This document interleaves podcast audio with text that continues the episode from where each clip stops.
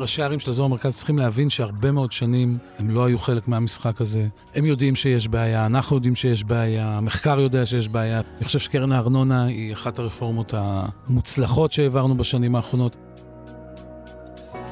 היי, אני דרור מרמור, ואתם מאזינים לצוללת של גלובס. והיום בפרק שיחה מיוחדת עם מי שהיה ממש עד לפני שבועות ספורים, סגן ראש אגף תקציבים במשרד האוצר לענייני נדל"ן ושלטון מקומי, צחי דוד. הוא אמנם הודיע במפתיע על עזיבתו כבר בחודש מרץ, אבל הניח את המפתחות סופית רק כעת, אחרי שווידא שתקציב המדינה וחוק ההסדרים עברו בכנסת, כולל שתי הרפורמות החביבות עליו, הטעונות כל כך והנחוצות כל כך לשיטתו, חוק התשתיות הלאומיות וכמובן קרן הארנונה.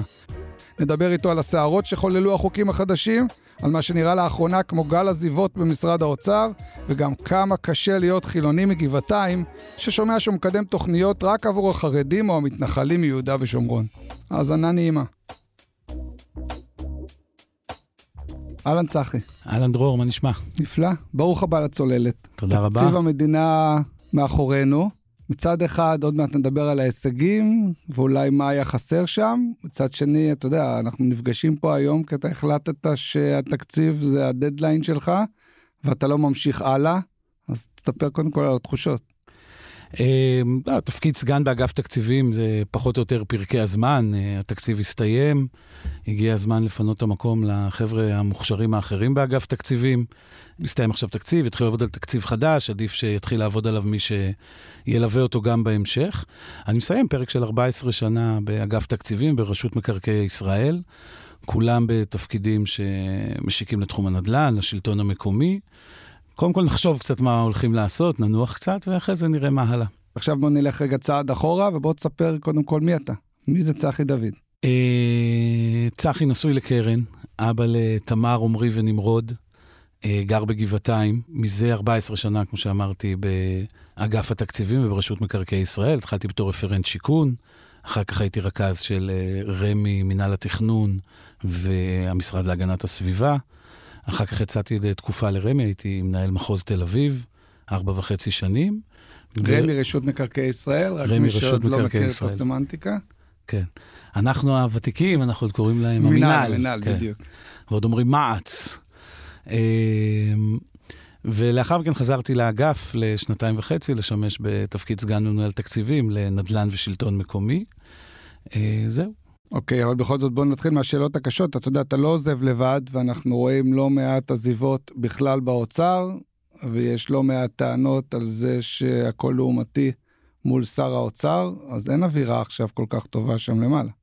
אני לא חושב, אני חושב שהעבודה עם שר האוצר הנוכחי ברמה של האגף, של משרד האוצר, היא סך הכל שר שנותן לנו הרבה מאוד גיבוי, שואל שאלות אה, מצוינות, מקבל את התשובות, אה, והעבודה איתו הייתה סך הכל מצוינת, נתן לנו הרבה מאוד גיבוי בתקציב, ולא סוד שיש אה, חיכוכים כרגע סביב הנושא של הכספים הקואליציוניים.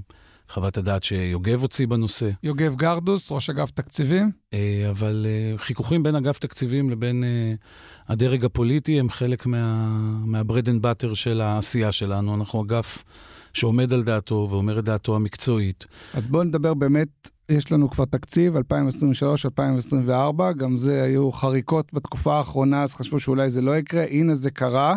הטענה המרכזית היא שבתקציב הרבה בשורות אין שם, תקציב וחוק ההסדרים.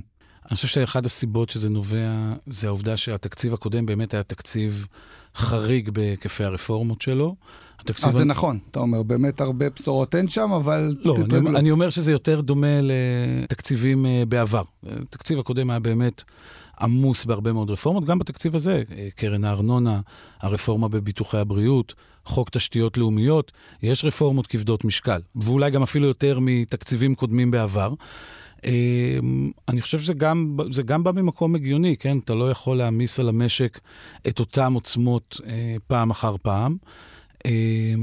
יחד עם זאת, שוב, אני גם בתחומי, העברנו רפורמות מאוד משמעותיות בוועדות המחוזיות, קרן הארנונה כמובן, בראש ובראשונה, בהתחדשות עירונית. העשייה נמשכת, הביקורת נובעת באמת, אני חושב, מהנתח ה... משמעותי יחסית של כספים קואליציוניים, ולא רק מה, משאלת ההיקף, אלא גם מהקשר שלהם לתעסוקה וללימודי ליבה.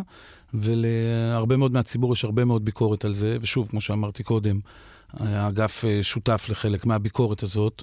לימודי ליבה, עידוד תעסוקה, זה דברים שהם קריטיים לצמיחת המשק ולהעלאת רמת החיים פה.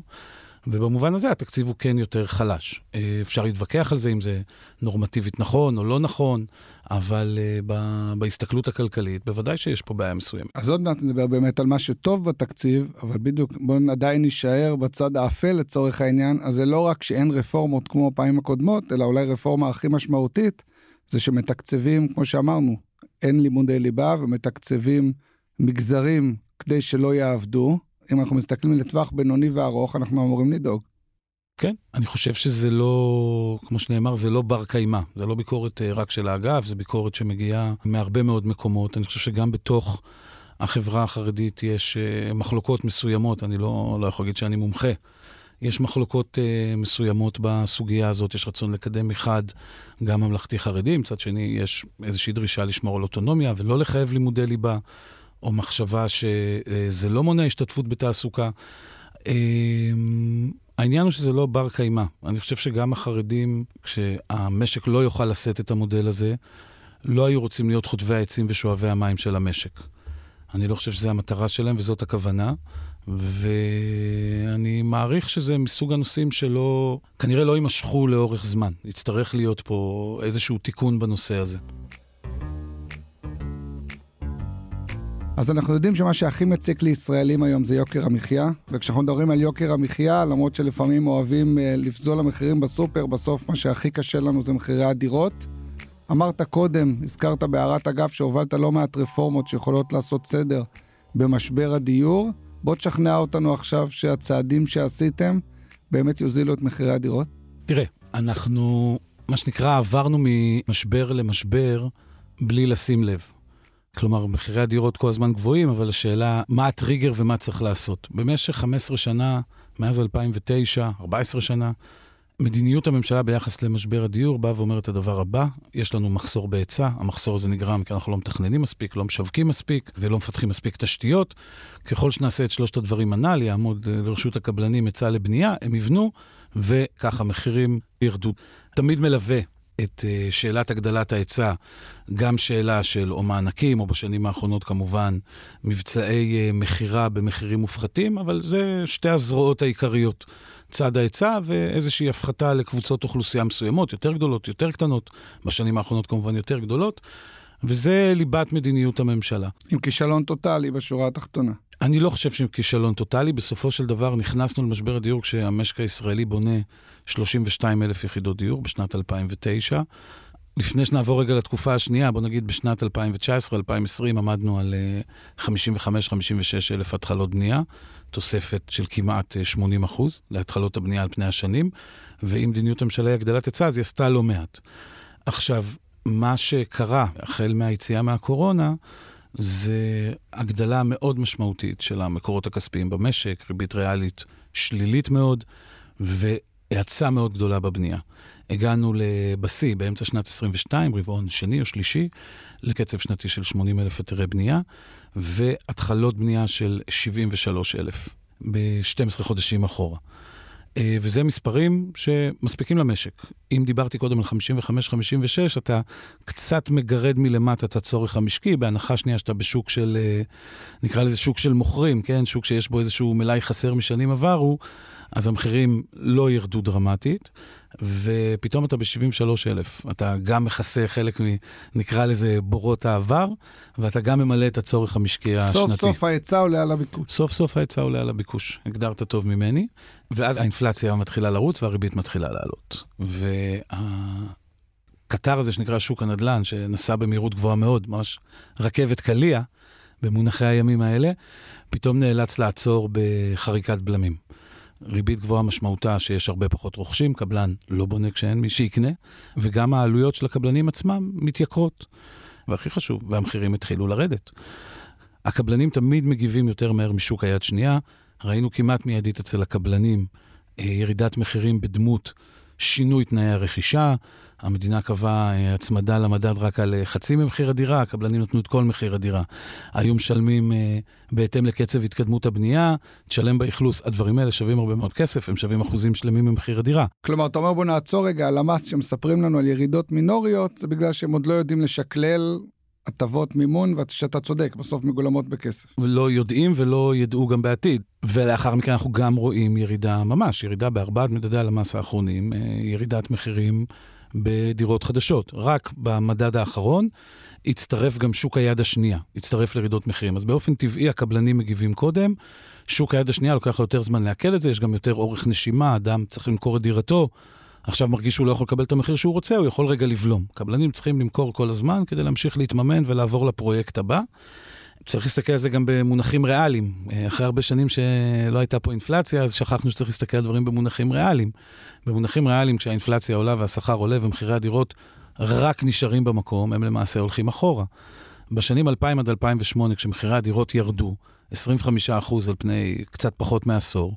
אנחנו בקצב שנתי במונחים ריאליים שמזכיר את מה שהיה אז. כלומר, ארבע שנים של אינפלציה 5 אחוז, ונוכל לחגוג פה ירידה של 20 אחוז לצורך העניין. לצורך העניין, כן. ירידת מחירים נומינלית של אחוזים שלמים בשנה. היא באופן הרבה יותר חזק עצירה של הבנייה ואיזון המערכת על זה שיבנו הרבה פחות.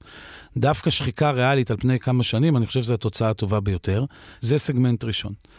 סגמנט שני, ובזה טיפלנו בחוק ההסדרים, וצריך להגיד, אגף תקציבים הפנים את השינוי הזה בתנאי השוק, וכל חוק ההסדרים, בניגוד לחוקי ההסדרים בעבר בתחום הדיור, נמצאים בו הרבה מאוד נושאים כלכליים. לדוגמה, הטבות מס. אותו מוכר קרקעות פרטית, נתנו לו הטבות מס משמעותיות במס שבח. עד היום היית צריך לשלם 49% על מכירה, בוא תשלם 25%. מבצע שעשינו בעבר, עשינו אותו עכשיו הרבה יותר אגרסיבי. מתוך ניסיון שסוף סוף בעלי קרקעות פרטיים יהיו שותפים למאמץ, כי בשנים האחרונות אנחנו רואים כמעט באופן מובהק שרוב התחלות הבנייה והתוכניות הן קרקעות מדינה, למרות שבמרכז כמעט חצי מהקרקעות הן קרקעות פרטיות. כלומר, אתה מנסה לתמרץ את הבעלי קרקעות פרטיים, הלו, סוף סוף תצליחו להסתדר ולמצוא את המחיר כדי שיבנו אצלכם. אתה חילקת לשתיים, אני ברשותך אחלק לשלוש. יש קרקעות מדינה, יש קרקעות פרטיות ויש קרקעות פרטיות שהן מסוג התחדשות עירונית. עכשיו, ההתחדשות העירונית, בתקופה של ירידות מחירים, יכולה גם מאוד להיפגע. גם בזה טיפלנו בחוק ההסדרים. אחת התופעות שזיהינו בשנים האחרונות, שהרי בוועדת תכנון לגבי התחדשות עירונית נקבע מכפיל הבנייה, שנובע גם, בין היתר, מהכדאיות הכלכלית. ראו... כלומר, תבנה פי 3, תבנה פי 4, תבנה פי נכון. 5, כדי שיישאר לך בסוף 20% רווח נגיד, אחרת הבנק לא ייתן לך גו לפרויקט. בדיוק. כמה דירות אתה צריך פיצוי כדי לשמור על רווחיות מינימלית. עם עליות המחירים, ראינו מגמה, בתקופה של עליות מחירים היא בסדר גמור, לבוא ולהקטין את המכפילים. אם היה 3.5, אפשר לתת רק 3, אם היה 3, אפשר לתת 2.5. אתה קובע את המכפיל בשלב הפקדת התוכנית. אתה מגיע לבנות, הקבלן בודק עוד פעם את הכדאיות הכלכלית שלוש שנים אחרי, כשהוא בא להוציא היתר בנייה.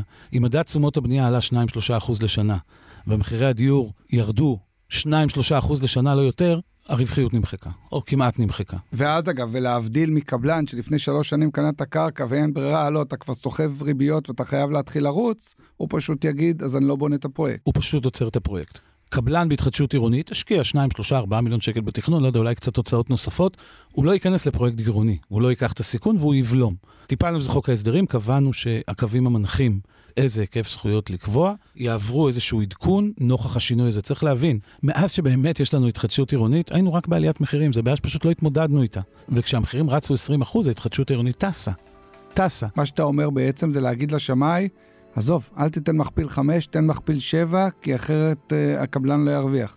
נכון. כלומר, תניח ירידות מחירים ותיתן לו להרוויח גם אם המחירים ירדו לצורך העניין. אתה יודע, אנחנו מדברים על התחדשות עירונית ועל מכפיל, זה אומר בעצם לתת עוד זכויות, אבל בוא, יש פה עוד פיל גדול בחדר, ואולי גם ניכנס לסוגיית קרן הארנונה, אבל בסוף אתה יושב, וחוץ מהיזם שישמח לקבל עוד זכויות, והדיירים הוותיקים, שאתה יודע מה, תיתן להם עוד שתי קומות לבניין והם יוכלו לזרום עם זה, אם זה מה שיוציא את הפרויקט לפועל. העירייה לא אוהבת את ההתחדשות העירונית. בשנים האחרונות היא איכשהו קצת מתרככת, כי היא מבינה שזה מזרים דם חדש לעיר, אבל אנחנו צריכים פה שיתוף פעולה מלא ומוחלט עם הרשויות המקומיות. בעיקר עצבנת אותם בחוק האחרון. קודם כל לא התכוונתי. תראה, התחדשות עירונית זה דווקא הסגמנט שאולי הרשויות המקומיות יותר אוהבות, אבל אני שמח לנהל כל דיון על קרן הארנונה, כי לצערי הדיון הכלכלי קצת הוסט הצידה. רק נזכיר שקרן הארנונה, מי שהספיק לשכוח, אולי הייתה הדרמה הכי גדולה בחוק ההסדרים האחרון, קרן שהחליטה שהיא לוקחת נתח מהבנייה לתעסוקה שתיבנה בערים, בנייה למשרדים ולמסחר, ותעביר את אותו נתח לערים שיבנו דירות למגורים, מה שנחשב במשך שנים גירעוני והפסדי לערים הללו. נכון. במדינת ישראל, מאז שנת 85, התפתח פער עצום בין הארנונה למגורים, שהיא נמוכה וגירעונית עבור השלטון המקומי, לבין הארנונה לעסקים, שהיא מאוד מאוד רווחית. כל עירייה שנכנסת לדיון אסטרטגי על עתידה, בודקת את תמהיל ההכנסות שלה, ולפי זה מייצרת תכנון, ולפי זה מייצרת בנייה. אנחנו לא בונים מגורים איפה שצריך ותעסוקה איפה שצריך, מבחינה תכנונית, מבחינה תחבורתית, מבחינת איך שאנחנו רוצים לראות את הארץ הזאת גדלה ומתפתחת, אלא איך לעירייה יהיה מספיק מקורות כספיים. והדיון הזה תמיד, בסופו של דבר, מוכרע בהיבט מסוים לרעת המגורים. בגלל זה אנחנו לא רואים עליית מחירים בתעסוקה, רואים עליית מחירים משמעותית בדיור, או לא רואים עלייה דרמטית בתעסוקה. ומילא, אגב, אני אצטרף, מילא אם היינו רואים מתחמי תעסוקה שקמים, אבל זה בעיקר פנטזיות של ראשי יישובים מרוחקים יחסית, שאומרים אין לנו ברירה, אנחנו צריכים מתחמי תעסוקה כדי להיות מאוזנים תפעולית. הקרקע הזאת תישאר כנראה לעוד הרבה מאוד שנים, כי פשוט אין לה ביקוש. בדיוק. בסופו של דבר אנחנו הולכים להקים פה... כבר מקימים מערכת תחבורתית של רכבות קלות, ולאחר מכן המטרו עבור מרכז הארץ, מערכת שנועדה לאפשר לאנשים להגיע בקלות וביעילות למקומות התעסוקה במרכז, הם ימשיכו לבנות דרך אגב. אם בתל אביב היום השכירות היא 160, 170, 200 שקל למטר לתעסוקה, אם יבנו קצת יותר מדי, אז מה יקרה? אז היא תרד ל-120 או 150 או לא יודע כמה, אבל 20 קילומטר משם כבר לא יבנו כלום. כלומר, במרכז תמיד יישארו ביקושים, כי אנחנו רואים החברות... יש clustering עסקי, עסקים אוהבים להיות אחד ליד השני, והבנייה לעסקים תימשך במרכז והיא תיבלם, תיבלם מחוץ, נקרא לזה, טווח ההשפעה של uh, גוש דן ושל המטרו. זה מייצר עבור שני הצדדים, גם המרוויחים וגם המפסידים, חוסר כדאיות. אומר לעצמו ראש הרשות שלא יכול ליהנות מהגידול הזה בתעסוקה. אתה צודק שהוא קודם כל סליחה שאני אומר, מפנטז, שיהיה לו את הגידול הזה בתעסוקה, וכשהחלום מתנפץ, והוא יתנפץ מתישהו, אז הוא יגיד, אני לא רוצה. אנחנו חווים את ראשי הערים האלה. שלגמרי בצדק מבחינתם, אומרים, הלו, בצדק. כל דירה שמגיעה, אתה בסוף אה, מוסיף למשקולת שאני תובע. אתה יכול להקשות עליו ולשאול למה הם בכל זאת בונים. לבנייה כן יש כדאיות מבחינת ערים. היא מכניסה הרבה יותר היטלי השבחה מתעסוקה, אתה יכול לפתח את העיר קצת יותר. יש לך הסכם גג, נכנס דם חדש לעיר, הזכרת את זה קודם, יש תועלות, אחרת היינו בונים פה אפס, כן? אבל בסוף, בסוף, בסוף, החישוב הבסיסי שעושה כל ראש עיר זה איך אני שומר על רמת שירות עבור התושבים הקיימים. התושבים החדשים עוד לא מצביעים לו. הקיימים כן, זה שיקול לגיטימי לגמרי, כן? לבוא ולהגיד, אני לא רוצה לפגוע ברמת השירות שהתושבים שלי יתרגלו אליה. ולכן נדרש פה איזשהו איזון. עכשיו, תוצאתית, ראשי הרשויות במרכז בנו פחות מחלקם היחסי ופחות ממה שיכלו לבנות בשנים האחרונות. ולכן בקרן הארנונה נוצר גם דיון משמעותי, למרות שאנחנו לא יצאנו לדרך איתו. דיון משמעותי על צדק חלוקתי. עובדתית, לפי נתוני השנים האחרונות, תהיה העברה של כסף מהארנונה העסקית של המרכז למי שבנה מגורים באזורים יותר פריפריאליים. תוצאה נהדרת, אבל זה לא חייב להיות ככה. אם ערי המרכז... נקרא לזה, יתעשתו ויבנו יותר, ויבנו נתח יותר גדול מחלקם היחסי, הם בוודאי ישאירו אצלם, בתמהיל כזה או אחר בין הערים בינם לבין עצמם. כלומר, אתה אומר לחולדאי ולכרמל שאמה, הלו, אתם אמנם הולכים להפריש לטובת בנייה למגורים, תבנו, תבנו אתם את המגורים, ואתם תהיו מאוזנים בסוף השנה. נכון. אף אחד לא ביקש מכם להוציא כסף מהכיס. תראה, צריך להיות הגון, תל אביב העוצמה הכלכלית שלה היא כזאת, שהיא כנראה לא תצליח לאזן את עצמה, אבל מצד שני, צריך לומר לכל אלה שחוששים שאנחנו פוגעים בתל אביב או בערים הליברליות, שוב, כל הדיון הזה שנוצר כאילו זה חלק מהמהפכה המשפטית. תל אביב בסך הכל, בתרחיש הכי גרוע, תמשיך להגדיל את הפער יותר לאט מיתר המדינה. תל אביב כל הזמן...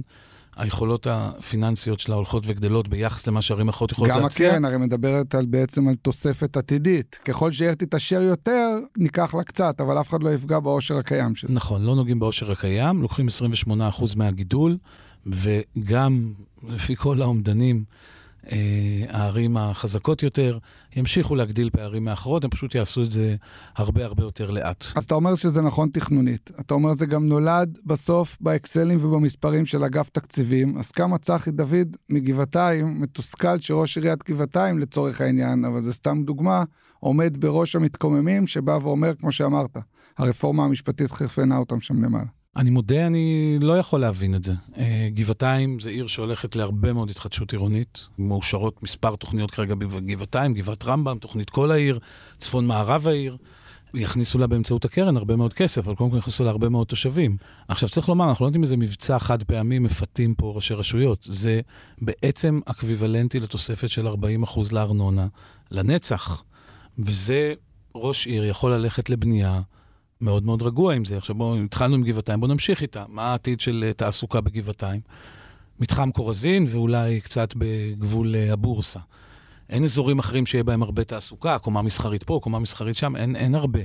גבעתיים היא עיר שינה ועיר מגורים. וטוב שכך, היא בסוף שכונה של תל אביב, ולא קורה כלום אם בסוף החבר'ה בגבעתיים עולים על אופניים ונוסעים לתל אביב. זה בדיוק שאלת העיוות. גבעתיים עוסקת, כמו כל עיר, הרבה מאוד בכמה אני אבנה יותר תעסוקה. יכול להיות שתכנונית זה לא נכון, לתושבי גבעתיים יש את כל התעסוקה שהם צריכים במרחק נסיעת אופניים בתל אביב. אני, כשעבדתי בתל אביב וגרתי בגבעתיים, נסעתי באופניים כל יום לעבודה, והיה תענוג מאוד גדול. אני חייב שברחוב ויצמן יהיה מגדלים של 40 קומות, יכול להיות שצריך להיות, אבל שהתכנון יקבע את זה. לא מצבה הפיננסי של עיריית גבעתיים. ולכן אנחנו, אני לא רוצה להיות דרמטי, כן, במובן שאנחנו משחררים את התכנון לתכנן כמו שצריך ולא לשקול את השיקולים הפיננסיים. צריך להגיד, הם תמיד נשקלו. אם התעסוקה צריכה להיות בתל אביב, שתהיה בתל אביב, רק שתל אביב תתחלק בעושר הזה עם הערים שבונות רק מגורים. קח לדוגמה את מתחם הבורסה. מתחם הבורסה, תוכנית המתאר החדשה שלו מדברת על 3,000 אחוזי בנייה. המשמעות של 3,000 אחוזי בנייה, זה אומר שעל כל דונם אתה בונה 30 אלף מטר. 30 אלף מטר, לפי תעריף הארנונה של רמת גן, זה בערך 10 מיליון שקל לדונם. קח את כל מתחם הבורסה, עכשיו רוצים לחדש גם את מתחם אצטדיון רמת גן במגדלי תעסוקה פחות או יותר באותם היקפים. זה אומר שרמת גן ותל אביב ימשיכו לשאוב, אני מעריך בזהירות פה, לא, לא עשיתי אומדן מדויק, 20-25 אחוז מהגידול בתעסוקות, אולי נסחפתי טיפה, 15 אחוז. זה אומר שרוב השמנת הולכת אליהם, אנחנו רואים, הם, הם בהפרשים הולכים וגדלים מאחרים. עכשיו צריך להגיד, יש לנו ועדות גבולות שמחלקות המכנסות, או מזיזות גבולות של יישובים כדי לסדר נושאים של אה, ארנונה או נושאים אחרים, ואזור המרכז, גוש דן, פשוט לא, לא השתתף בחגיגה הזאת. אז שכנעת אותי למה חולדאי וכרמל שאמה, ראש עיריית רמת גן, יהיו נגד. אבל יש לנו בישראל יותר מ-250 רשויות, איך יכול להיות שבסוף אתה בא לכנסת, בא לוועדות, והייתה חזית אחת נגדך? תראה, יש 250 ראשי רשויות, בכנסת היו 17. ברור לך שהצעה כזאת לא הייתה עוברת אם לא הייתה זוכה לתמיכה של ראשי רשויות, גם אם uh, פחות פורמלית. אם היו 250 ראשי רשויות נגד, לא היה שום סיכוי להעביר את זה. אני לא הייתי רוצה להעביר את זה. אז מה, מתסכל אותך, אתה אומר שבשקט מתקשרים אליך ואומרים לך, יופי, תמשיך, אבל ברעש צועקים ואומרים, הלו, צחי, תעצור? מה שקצת מתסכל זה מה שקרה בקצה. בסופו של דבר, הגענו לסיכום השלטון המקומי. ראשי השלטון המקומי לקחו חדר לשעתיים, הדיונים עצרו, הציגו את זה לפורום ראשי הערים שהיה שם, יצאו מהחדר, אמרו הולכים על זה. במשך שלוש או ארבע... התפשרתם על המספרים? התפשרנו על המספרים, בהחלט התפשרנו על המודל, רצינו מודל יותר אגרסיבי. ישבנו שלוש-ארבע שעות עם הייעוץ המשפטי שלהם, ניסחנו תיקונים משמעותיים להצעת החוק. אחרי זה עד שתיים, שלוש לפנות בוקר, אפשר לראות את הפרוטוקולים, הצגנו את זה באופן מוסכם ביום חמישי בערב בוועדת הכספים של הכנסת, את כל ההסכמות, וביום ראשון הם הגיעו לוועדה ואמרו כלא היה. עכשיו, לא קרה כלום, לא חזרנו בנו משום דבר מההסכמות, הממשלה כמובן לא חזרה בה, לא אנחנו. ו- והכנסת, וכמו שההסכמות סוכמו, ככה החוק עבר. אני חושב שבמערכת היחסים של אה, שלטון מקומי ומרכזי, לאורך זמן הסיטואציה הזאת היא לא נכונה. כלומר, ההבנה שהשלטון המקומי יכול להגיד, שמעו, התפשרנו כי כופפו את ידינו, אבל התפשרנו, ואנחנו עומדים, מאח... לפחות מאחורי הפשרה שעשינו, לא היינו רוצים שהחוק הזה יבוא לעולם, אבל אנחנו עומדים מאחורי הפשרה שעשינו.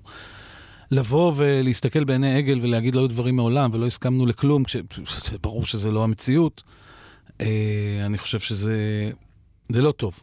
השלטון המקומי מאוד נהנה לחבוט במרכזי, יש המון אה, עצמאות לשלטון המקומי באספקטים מסוימים, ויש לו יכולת להצליח, ושלטון המקומי עשה דברים יפים בשנים האחרונות, אבל הם אה, צריכים, אני חושב, בהקשר הזה גם טיפה ביקורת עצמית. זה היה תהליך לא נכון ביחסי שלטון מקומי מרכזי, הפעם קצת מצידם.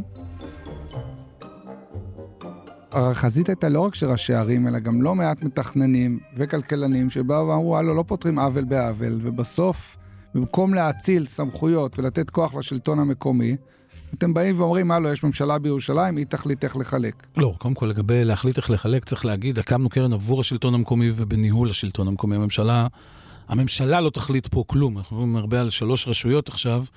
אז הרשות המבצעת היא ממש אה, כמעט ולא חלק מהתמונה, קצת בהיבטי פיקוח ובקרה, אבל ההחלטות למעשה נקבעו בכנסת, הקרן במסגרת ההסכמות אין לה גם יכולת לקבל בעתיד יותר החלטות, בכל מקרה הייתה בשליטת השלטון המקומי, אבל הכנסת בעצם קבעה את כללי החלוקה והביצוע יהיה בידי השלטון המקומי, השלטון המרכזי לצורך העניין נמצא קצת בפיקוח ובקרה.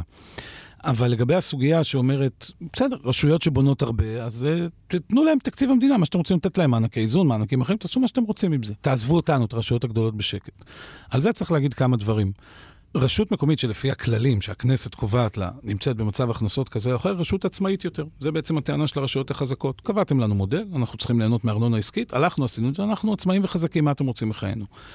אז היום זה 15 רשויות, 20 רשויות, 25 רשויות. אחרי קרן הארנונה, הרשויות שנקרא להן עצמאיות, שלא נסמכות על שולחן הממשלה, שלא מגיעות בסוף שנה למשרד הפנים ולאגף תקציבים, כי חסר להם את הכמה מיליונים כדי לא להיות גירעוניים, המספר הזה יגדל מ-20 רשויות, יגדל ל-50, 60 ו-70 רשויות.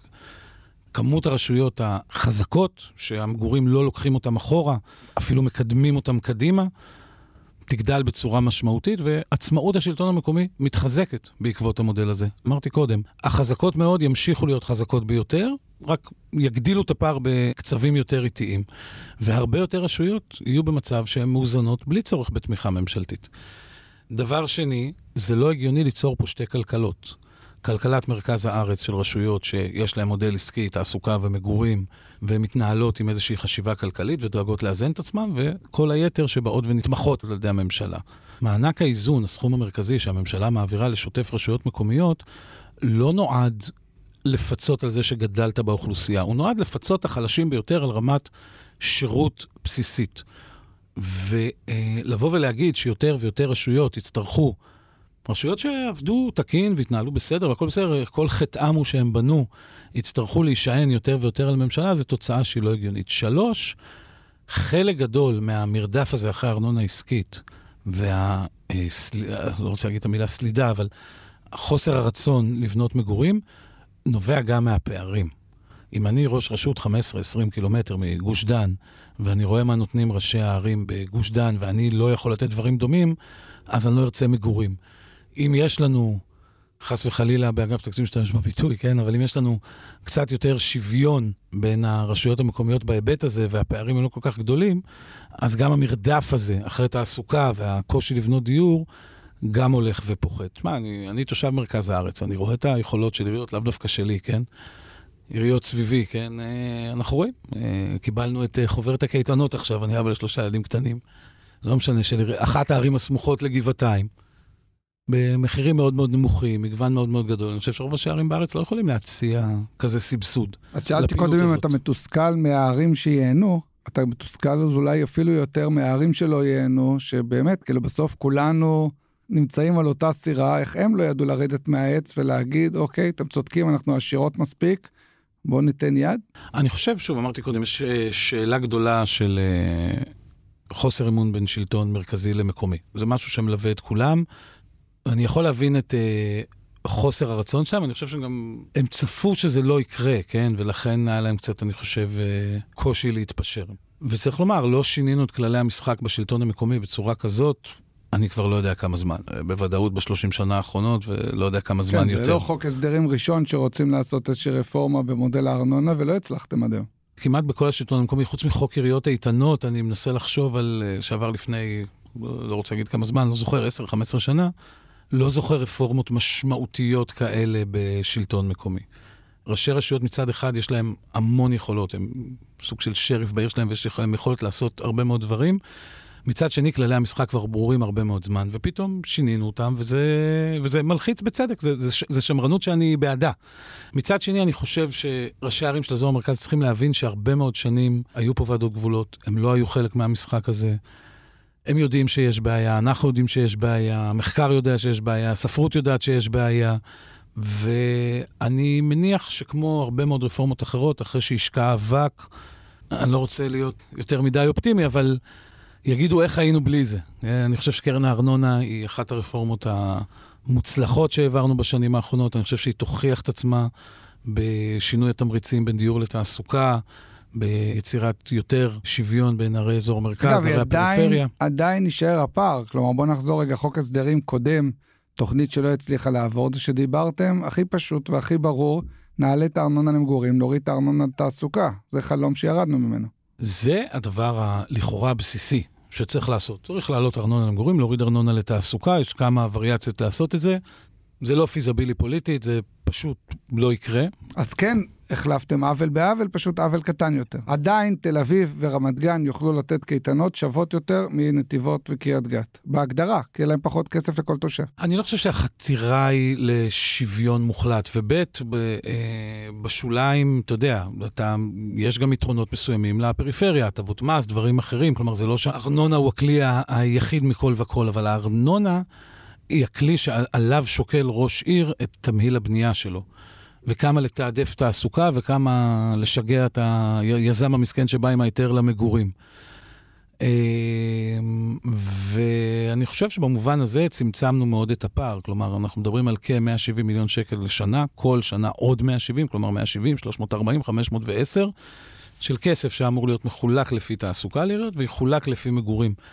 אני חושב שאלה שאומרים, אה, השפעה חלקית, קרן קטנה, אני חושב שלא מבינים על מה הם מדברים. את האקספוננציאליות שלה. כן. מצד שני, היות ובמרכז הארץ, בחלק מהערים, 60-70 אחוז מהכנסות הארנונה הם לתעסוקה, ושוב, הם יקבלו חלק חזרה, כי הם גם יבנו למגורים, ואני מקווה ישנו התנהגות ויבנו הרבה, אז הפחתה בתעסוקה, ההשפעה שלה לא דרמטית, כמו שההשפעה החיובית במגורים היא דרמטית. והעובדה שהמתמטיקה לא חדשה. המספרים שדיברנו על זה שדיור לא שווה ותעסוקה שווה, לא המצאנו אותה אתמול, ובכל זאת הציבור כציבור, האסימון לא נפל ולא הבין את זה.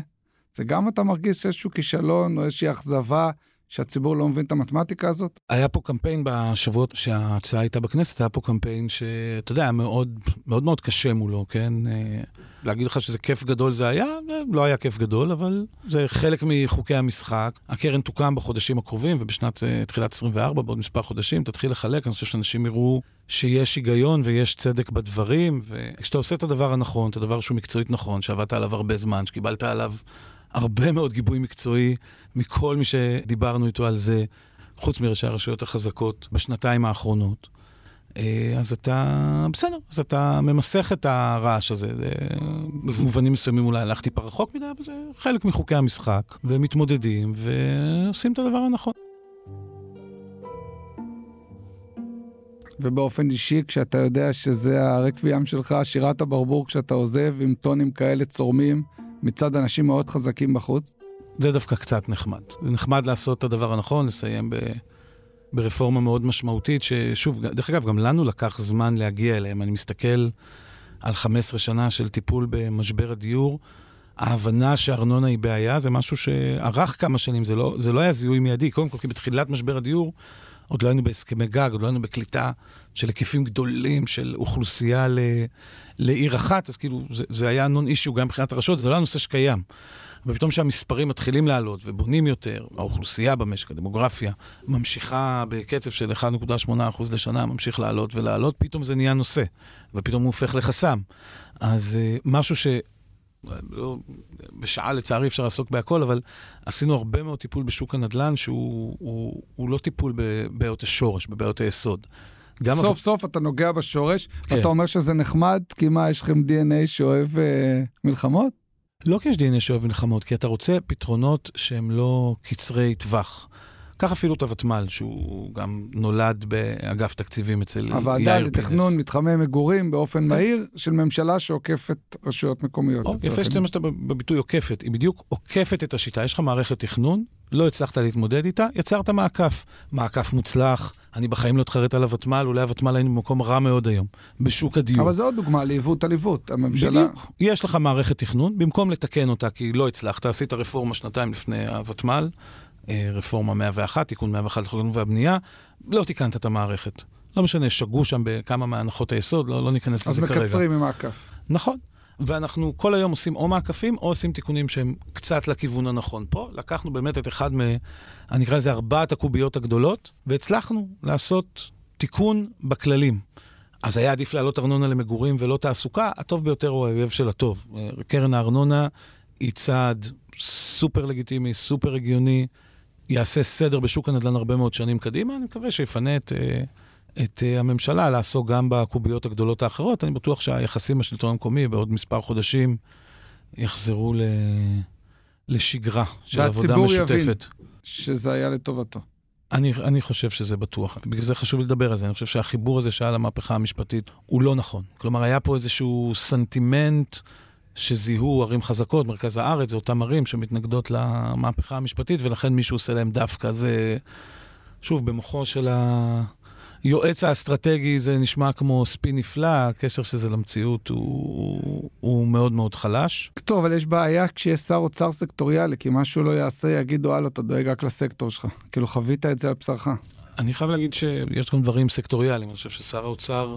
הוכיח גם בתפקידו הקודם כשר תחבורה, ובוודאי בתפקיד הנוכחי, שהוא גם יודע לעשות, ה... מה זה גם? בעיקר יודע לעשות את הדברים הנכונים ולקבל החלטות נכונות. אה, הוא נכנס ויורד לפרטים ושואל שאלות קשות, ויש לו גם הרבה מאוד אומץ פוליטי. לפעמים לשר אוצר סקטוריאלי יש גם...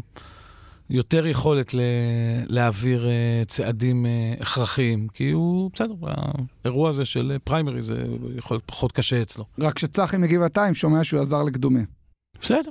Uh, פוליטיקה היא תמיד פה, אני חושב שיכולה להיות שאלה של מינונים. Uh, אני עוד מה שנקרא בימי חופש, אז אני לא, לא אכנס לנושאים הפוליטיים uh, פר אקסלנס. פוליטיקה תמיד תהיה פוליטיקה, אני חושב ש...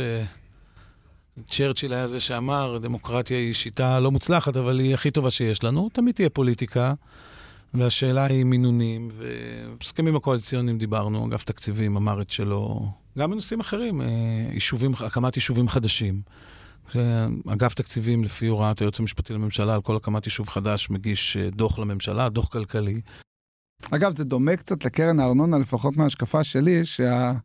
החסרונות ברורים, התעלות מהצד השני של עיבוי יישובים קיימים גם ברורים, ובכל זאת איכשהו כל ממשלה שקמה עדיין ממשיכה להחזיק בציונות ההיא של חומה ומגדל.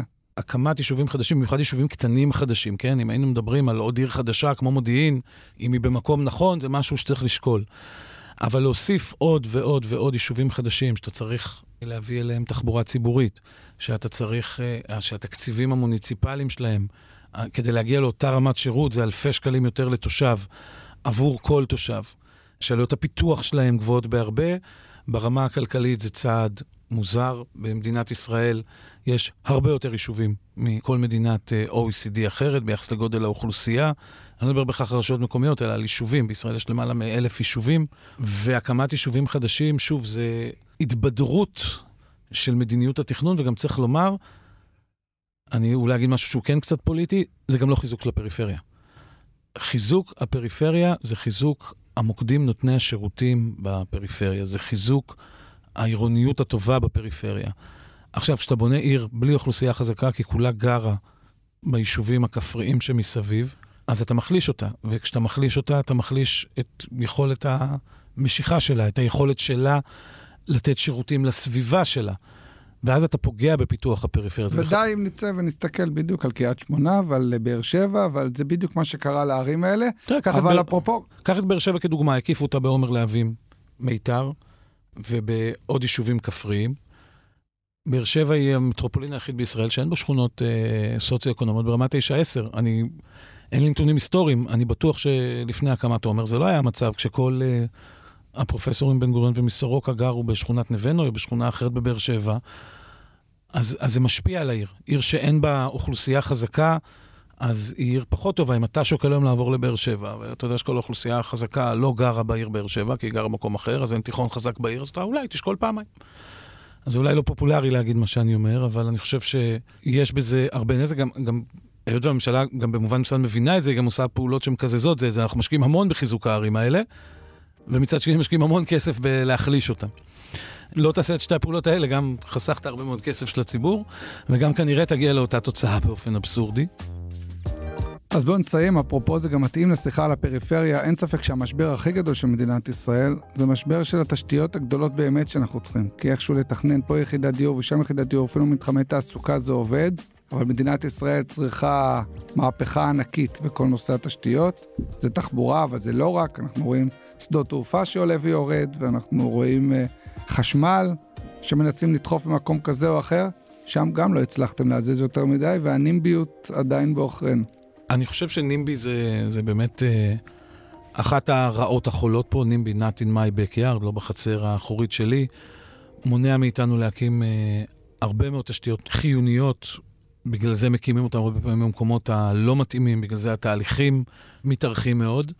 זה הרבה מאוד שאלה של אומץ. במובן הזה אני חושב שצריך לזכור שלפעמים אה, עודף יכולת קבלת החלטות, נקרא לזה עודף משילות, היא דווקא יכולה להקשות. לפעמים uh, עדיף להגיד, חבר'ה, אני זה לא בידיים שלי, אה, זו ההחלטה התכנונית, זו ההחלטה המקצועית, ובסדר, וזה, וזה מה שיהיה. אז בשורה התחתונה, אני אומר, הנה יש את נושא המטרו, אתה יודע שאתה משוכנע שלצורך העניין כבר הרכבת יצאה לדרך, מאשרים תוכניות כאילו יהיה מטרו מתחת, אבל אני חושב שנרד פה לרחוב למטה, אנשים עדיין לא מאמינים שזה יקרה. אני חושב שהמטרו סומן על ידי כל ממשלה בשנים האחרונות כמשהו שחייב לקרות, הוא קיבל... התייחסות שונה וחוק ייחודי משלו, אה, סומנו לו המקורות התקציביים, מקודמות כבר התוכניות, גם של המטרו עצמו, גם הסובב מטרו. אני חושב שהמטרו הוא מוחשי, אני חושב שהשאלה לא, כבר לא אם המטרו יקרה או לא, אם זה ייקח 10-15 אה, שנה או ייקח 20-25 שנה. אין שום יכולת לקיים, נקרא לזה חיים נורמליים בגוש דן ובאזור המרכז, אבל צריך עוד תחנות כוח המטרו. גם, וצריך עוד שדה תעופה בינלאומי. שוב, אני מסתכל לטווח בינוני וארוך, הכל קשה מדי. הכל קשה, אין שאלה. זאת אומרת, הדברים האלה ייפתרו לפני שתהיה קטסטרופה. לא, לא בהכרח, יכול להיות שבדברים מסוימים תיקלע. תשמע, בשוק הפסולת, קח אותו כדוגמה, אתה כבר ב... על סף קטסטרופה, תהיה פה... אנחנו כבר בקטסטרופה מעצם זה שמטמינים ברף שלא מתאים למדינה מערבית ומדינת OECD. לא. גם בחשמל קצת, אז ישרפו יותר פחם, כי נכון. אף אחד לא מוכן להקים תחנות חדשות. צריך למצוא איזון אחר באיך מקדמים את התהליכים האלה, אני מקווה שחוק תשתיות לאומיות עושה את זה, אה, וצריך הרבה מאוד אומץ. ללכת לפעמים נגד דברים שנראים כפופולריים. לאן פניך? אי, קורס צלילה כרגע, זה רמת התוכניות שלי, אין לי מעבר. מגזר פרטי, לחזור לציבורי? ימים יגידו. טוב, זה מתאים, אתה יודע, אנחנו פודקאסט הצוללת, אז אתה אומר שאתה הולך לצלול בתקופה הקרובה, אז שיהיה לך בהצלחה. תודה רבה. תודה רבה, דרור. עד כאן עוד פרק של הצוללת. אתם יכולים למצוא אותנו באתר גלובס, בספוטיפיי או בכל אפליקציית פודקאסטים. נשמח אם תעשו לנו subscribe, ואם אהבתם, שלחו את הפרק לחברה או חבר שאתם אוהבים. עורך הסאונד הוא ניר לייסט, וצוות הצוללת חברים גם אורי פסובסקי והילה וייסברג. תודה לכולכם שהאזנתם, אני דרור מרמור, נתראה בפעם הבאה. ביי ביי.